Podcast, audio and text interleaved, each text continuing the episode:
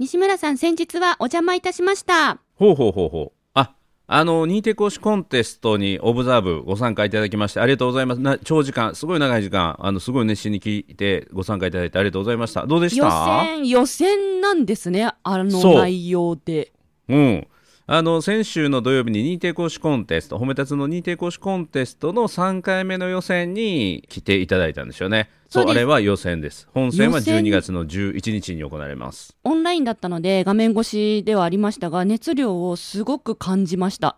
うん。ありがとうございます。まあ、熱量もそうなんだけども、はい。あの本当にこれ予選ですかって言ってもらった通り完成度もねすんごい高くて、まあ、主催者である僕自身もすごくねびっくりしました今日はねそんな感想をまるちゃんにぜひ聞かせてもらいたいなと思ってるんですけどどんなもんでしょあ、はい。あのしっかりと自分の中であの後、もう一回こう振り返って、今日の今日褒めで、私なりに感じたことをお伝えしたいなってまとめてきたので、ぜひお願いします。すごい、ま、るちゃんもね講師としてのプロだからプロから見たその認定講師の皆さんのセミナーの講師ぶりっていうものを、まあ、プロから見てねしかも話し方のプロから見てどうなのかこれね聞かれてる人もすっごい勉強になる。そんなポイントをね まあなんせあの、ま、るちゃんは過去にこの認定講師コンテストリアルの時にはコメンテーターまでね、はい。えしていただいたまるちゃんなので、はい。今日はもう有料版の内容を聞けるんじゃないかあとうるさい。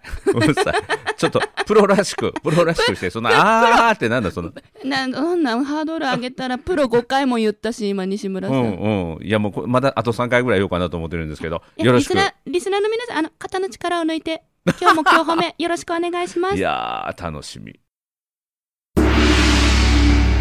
褒めるだけが褒め立つじゃない、い日常の中からダイヤの原石を探し光を当てる。褒める達人的生き方を提案する。今日も褒め立つ。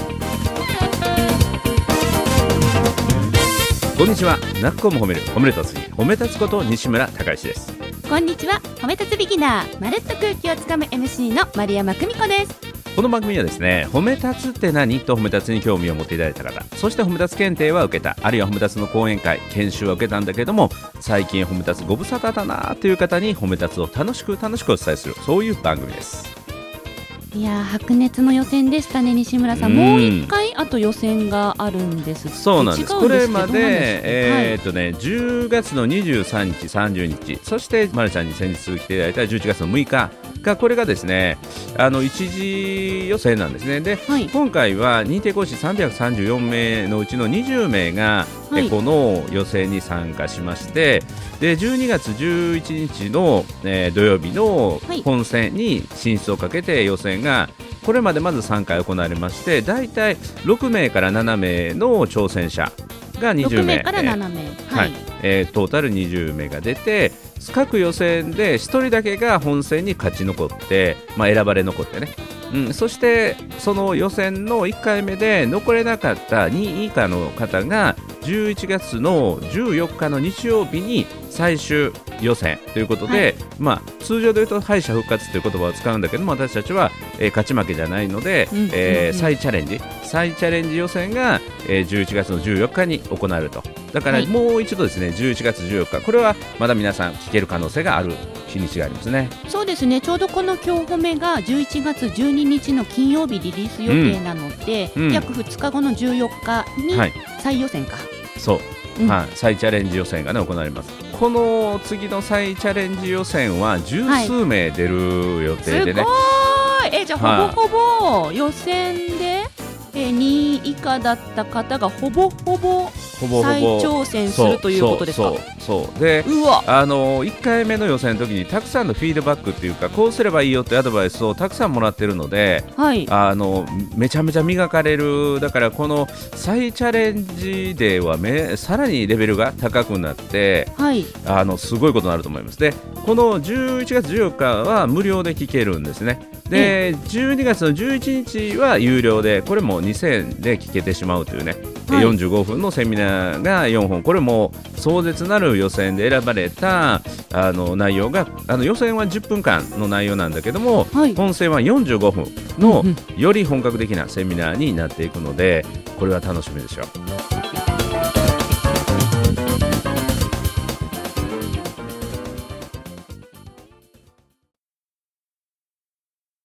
なみに、えっ、と、再チャレンジの予選に14日の日曜日参加する皆さんは、うん。予選で披露した内容をブラッシュアップして挑むんですか？そうそうそうそうれとも、また内容を変えてもいいとか何かルールはあるんですか、ああのールールはないです。変えてもいいけれども、おそらく、まあ、対象者はね、変わるかもしれないけども、伝える内容はほぼほぼ同じで来られるんじゃないかな。はい、なるほど。予選の時に、あのー各出場者の方々に、私たち参加者の方から採点と、あとうんコメント、フィードバックコメントをオンライン上で書いてお届けするっていうはい流れだったんですけれどうんも、うんそっか、出場者さんは私たちのフィードバックコメントを参考にブラッシュアップして再チャレンジする予定で。そうそうそうそう。まあ、50名前後の参加者の方いらっしゃって、そのすべてのコメントがもう翌日には、えー予選出場者の手元には届いているので、はい。それをまた反映して、また予選後に僕とか松本さん、専務の松本さんの個別コンサルを受けるっていう機会を持ってる人もいるので、そういうコンサルを受けて、アドバイスを受けて、またブラッシュアップっていう人もいますね。なるほど。いや、この参加者からの、あ、私たち見てる側からのフィードバックコメントってすっごく難しかったです。おーおーというのが、うん、あの、ここが良かったとか、うん、えっ、と、ここが素敵だったみたいなことは書きやすいんですけど、うん、あれわざとですよね。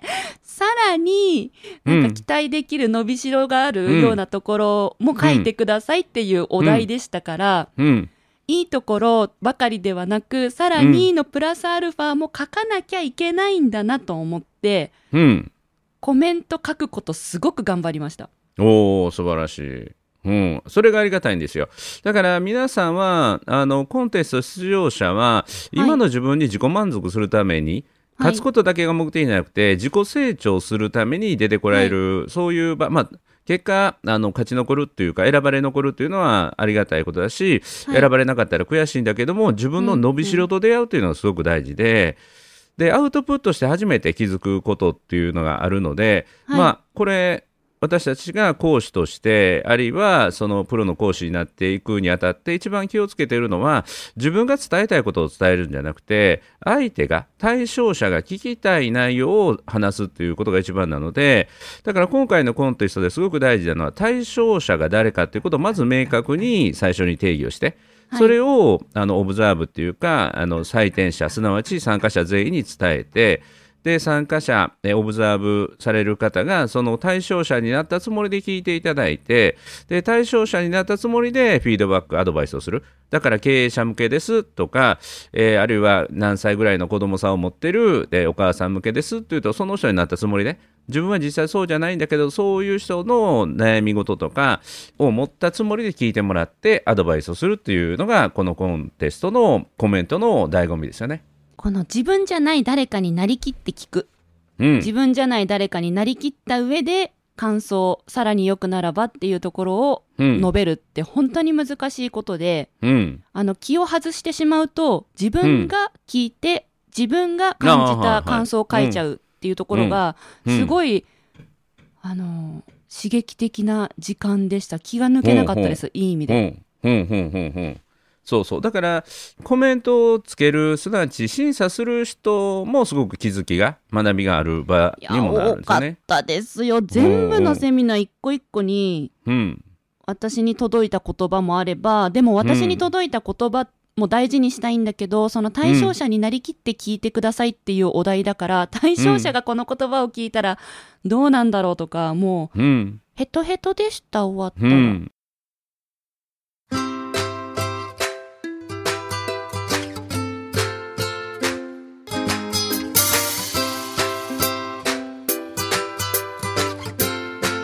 今日も褒め立つ。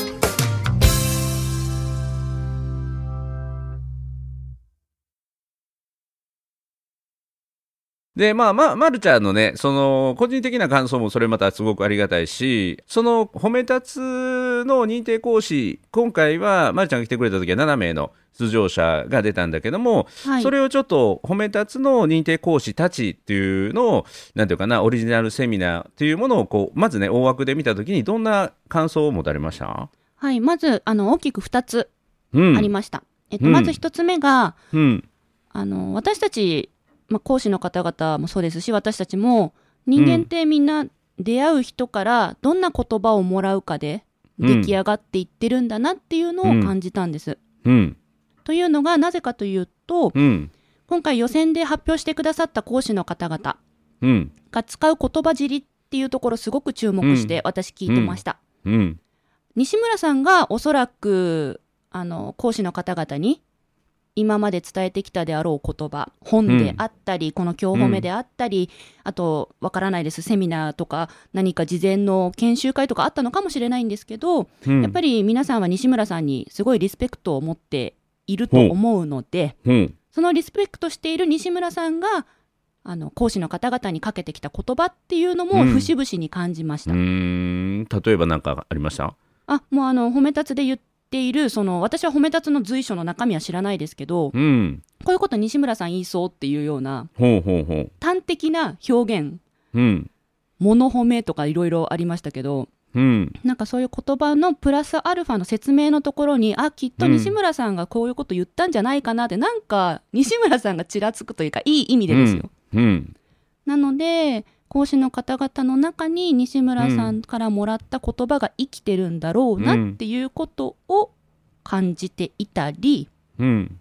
あと西村さん以外の方たちうん。日頃お付き合いがあるか家族とか職場の方々から、あのいただいてる言葉かけてもらってる言葉っていうのも、ああいうふうに人前で緊張すると無意識なうちに出るんだなっていうのをすごく思いました、だから私たち人間は出会った人からもらってる言葉で最終的にできてるんだなっていうのを気づきました、うん。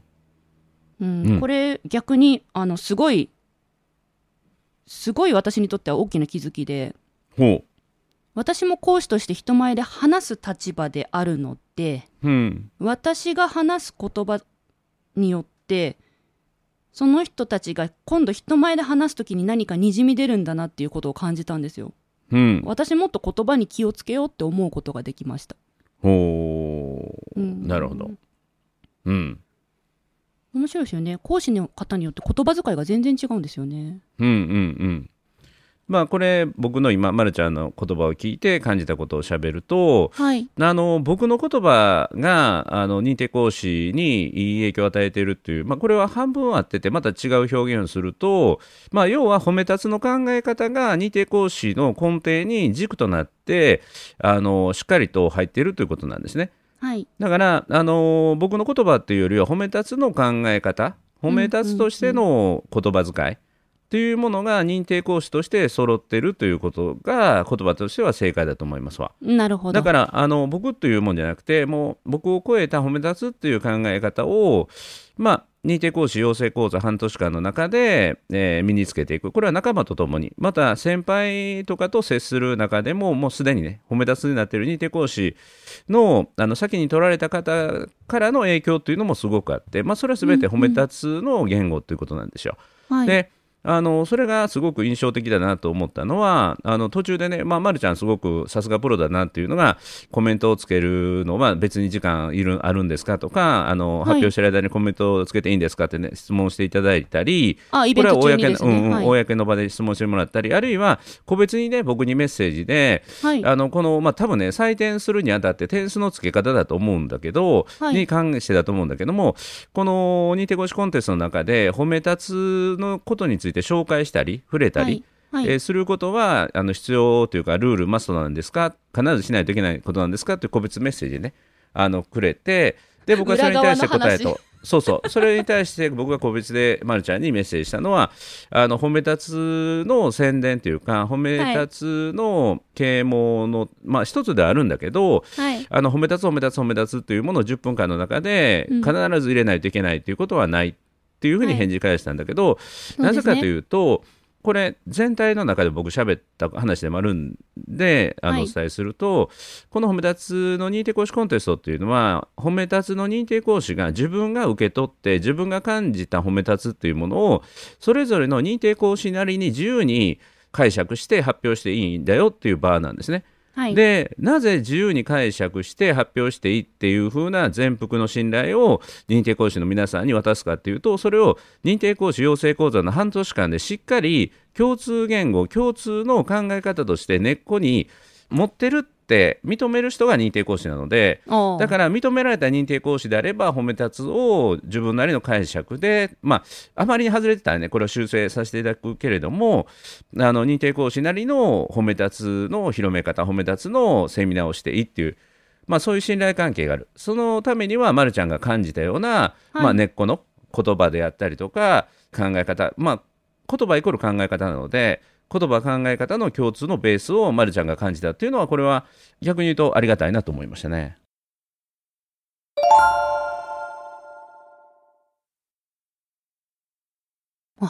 そうなんですね。やっぱりこう、にじみ出るもので何もかもバレるって私は思ってるので、うんまあ、バレるというのと現れるというね。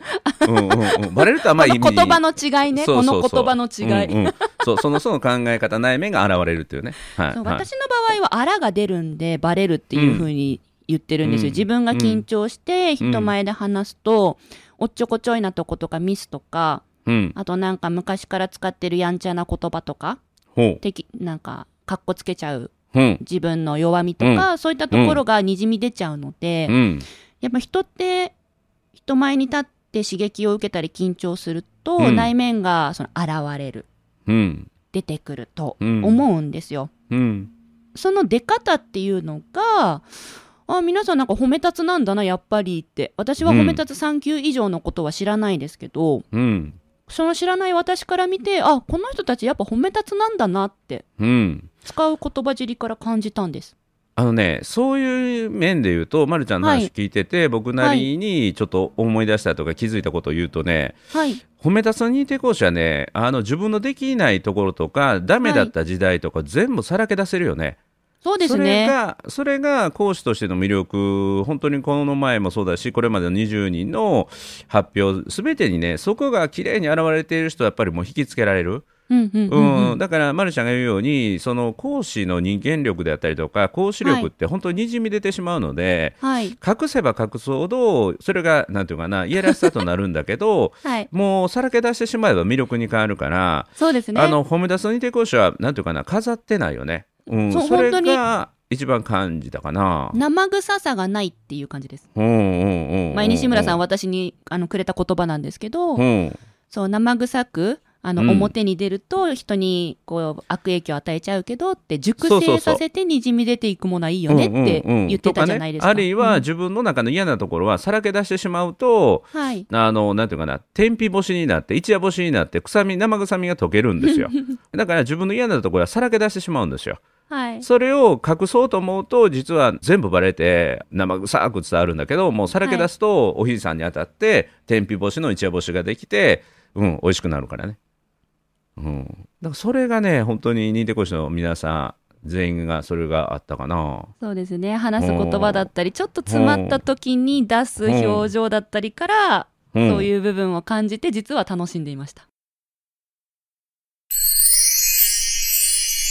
4個目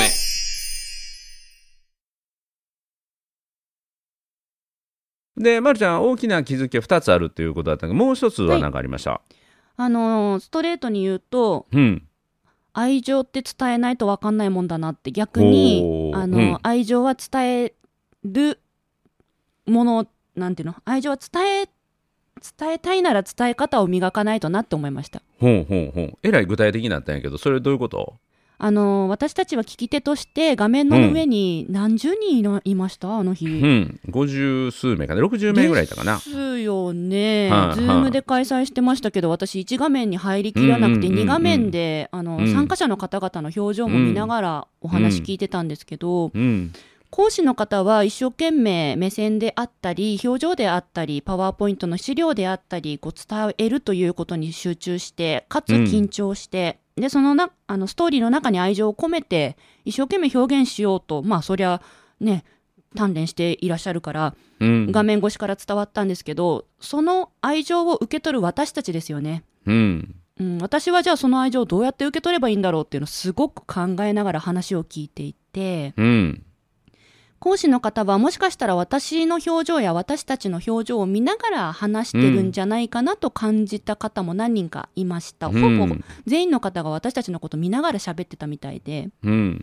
であれば、なんか愛情ってか、なんかな、片思いだとなんか寂しいじゃないですかうん 両思いだと嬉しいじゃないですか単純に、うんうんだから愛情をこちらもあのもらう側なのでじゃあこちらからどうやってお返しすればいいんだろうって、うん。そっかって。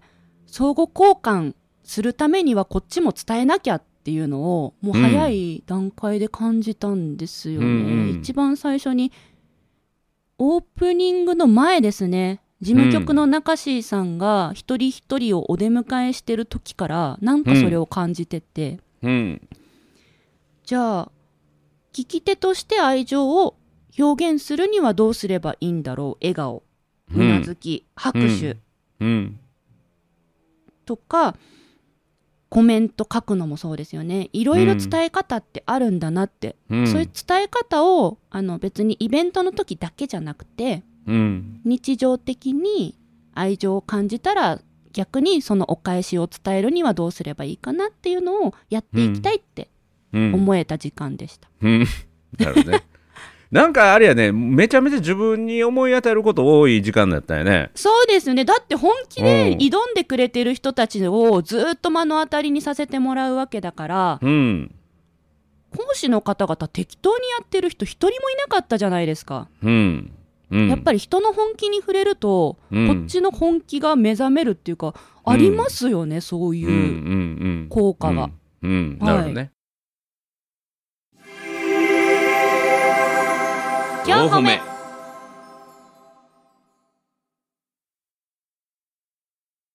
今ね、ま、るちゃんの素晴らしい気づきがあって、まあ、聞き手としてこういうことが大事だなっていうことがあったと思うんだけども、はい。あのここでぜひ聞きたいのは何かというと、そのなんていうかな、褒め立つの認定講師でコンテストに出場した人たちっていうのは、本当に成長はい。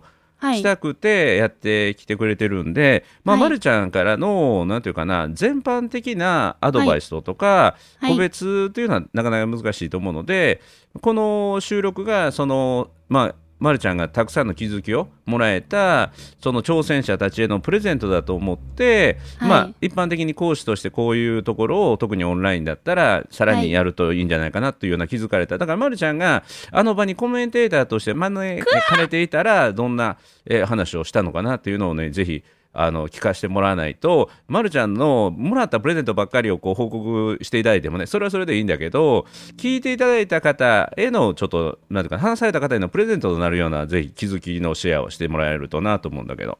コメントでかなり長く書いたので、あの、うん各それぞれの講師さんへは、ちょっと長いコメントがあったら、もしかしたらそれは私からのコメントかもしれませんが、まあ、そう相対的にお伝えをすると、うんこれも2点あります。おうあのオンラインで伝えるっていうところの話し方という軸で伝えさせてください。うんまず1つ目が目線ですね。うんおそらく私たち参加者のこと、表情を見て話していたんじゃないかなと。うん自分が映ってる顔を見てるた場合もあるかもしれないし、うん映ってるパワーポイントかもしれないしもしかしたら台本かもしれない、それはわからないです、私は内情を知らないので。うん。だけど目が合う方が非常に、あの稀だったので、うん。なのでオンラインで話すという以上を、やっぱりアイコンタクトはうん。カメラを見るを徹底していただくとうんより伝わり度合いが増す、うんあの熱意がより届くっていうことは感じていました。うんこれは感じた方の中には、えー必ずコメントで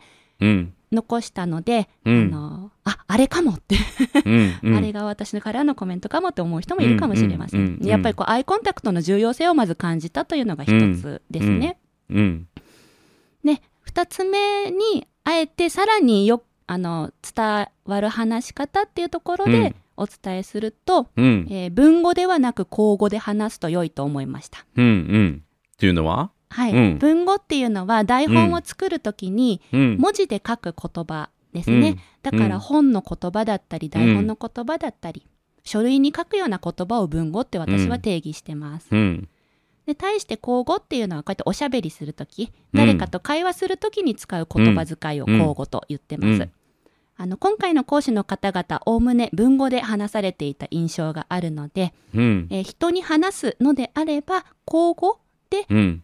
えー話すっていうことををあの今のうちから徹底いただくと、うん。もっともっと大きな会場もっともっとたくさんの人もっともっと緊張した時も口語が出やすくなるのでうん。おすすめです、私も昔文語で喋ってたので、うんはい、口語で話していく早い段階からっていうのをおすすめしたいと思ってました。うんうんはい、ここまで聞いてね、僕自身が文語と口語の違いを口語にどう変換するのかっていうのがちょっとイメージわかんないんだけどどうしてたらいいのかな、具体的には。はい、例えばですけど語尾うん。を例に挙げてみますね。うん、なんかすごい真面目になっちゃうんですよね、こういう話すると。いいうん、の、うん、オッケーオッケー。えー例えば、えーこの番組は今日も褒め立つという番組名なのです。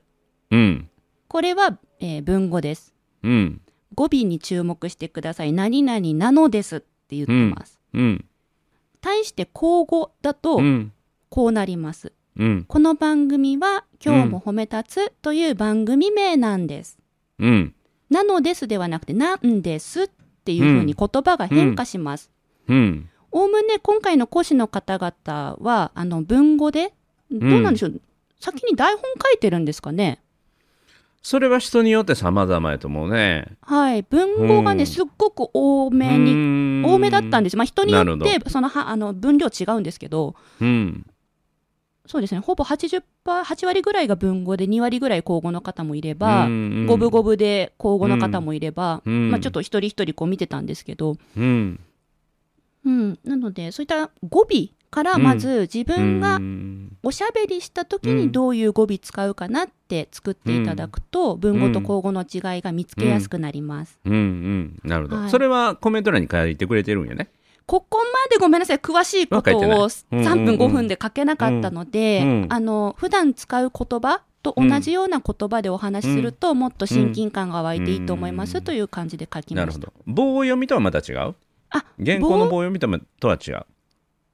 棒読みと文語は似ているようで、私の中では違いますね。うんうんうんあの棒読みが必ず悪いというわけではないし、うんうん棒読みはあの逆に台本を見ながら話しますっていう時には効果が逆に出るものでもあるので、うんうんうんうん棒読みとはまたちょっと違う視点でお伝えしました。うんなるほど。はい。はい。かな？なところ？うんうんうん。なるね。はい。4歩目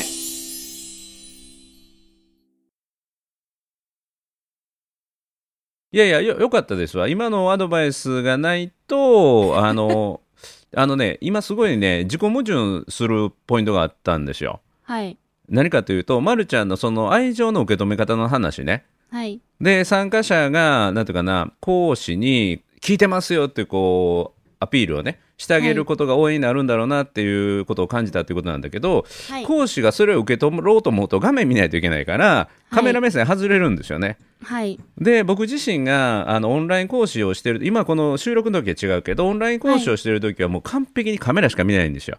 はい。ででですか？いや、目線合わすために。はい。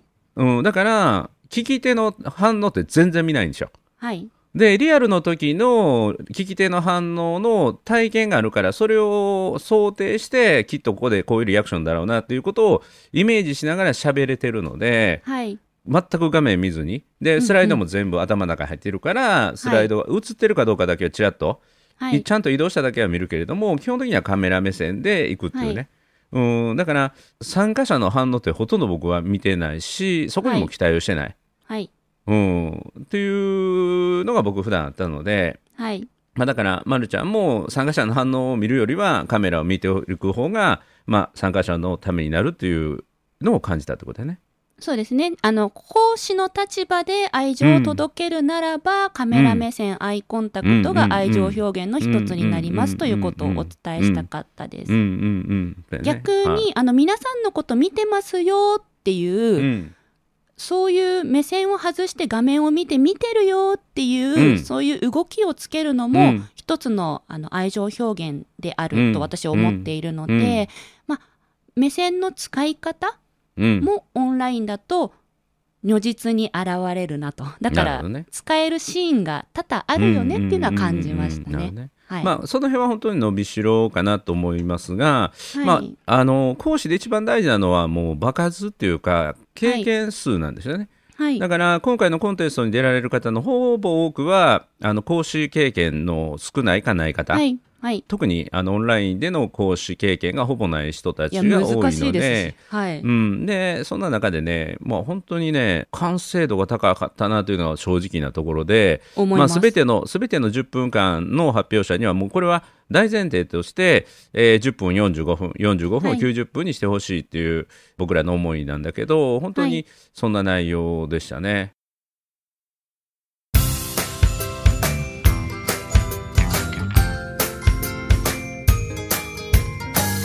褒めるだけが褒め立つじゃない。今日も褒め立つ。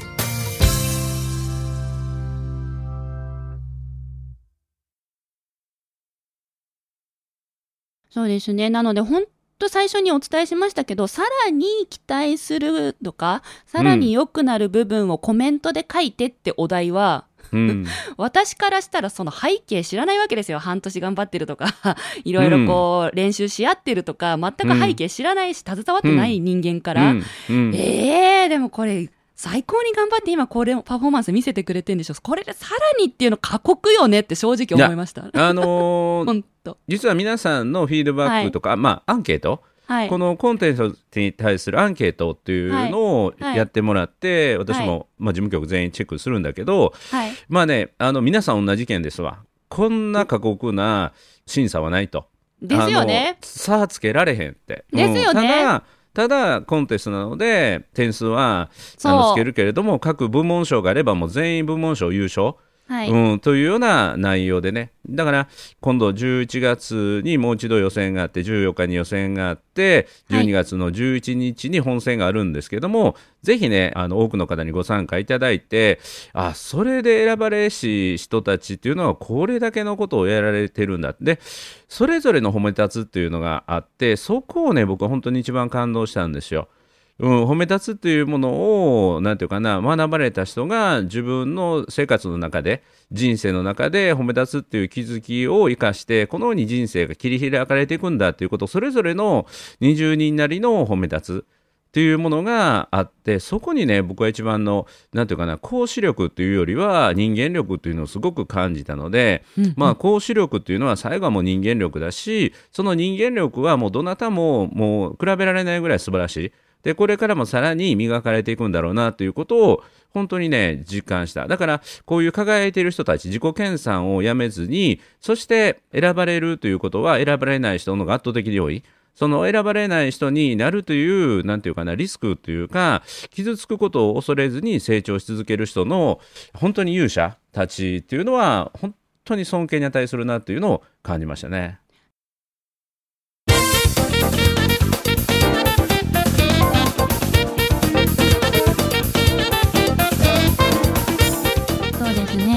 受講させてもらってる参加者側の立場に今回立たせていただいてすごい刺激的な時間のあるイベントだと思いましたので、あの今聞いてくださってるリスナーさんあの14日日曜日うん。午後に最後のこの再チャレンジ予選が開催されますので、はい。ぜひ、あのー片手にチョコレート持ちながら 頭いやいや。すんごい頭使うからい本やいやいや。いや、あのね、はい。ハンカチもいるよ、ハンカチも。僕何回泣いたか。ュ。泣いてましたよね。何回泣いたか。泣いてましたよ。はい。まるちゃん泣いた？泣きましたな何回何回も泣かされましたし西村さんが泣いてんの見て泣きましたからね私 いや、ね、ぜひね、その感動に。まあ本当にね、正直に言うけど、僕、あのコンテストに出て勝ち残るっていうか、選ばれ残る自信ない。私もだから出る側の立場として言えないと思ってただただ本当にあの参加させてもらうとめっちゃ刺激的なんで14日の午後空いてる人はいおすすめします、はい。そして12月11日ね、ぜひ、えーご参加いただければと思います。ということで、なっこも褒める、褒める達人、褒め立つこと西村隆之と、褒め立つべきなまるっと空気をつかむ MC の丸山久美子でした今日も褒め立つ。それではまた次回。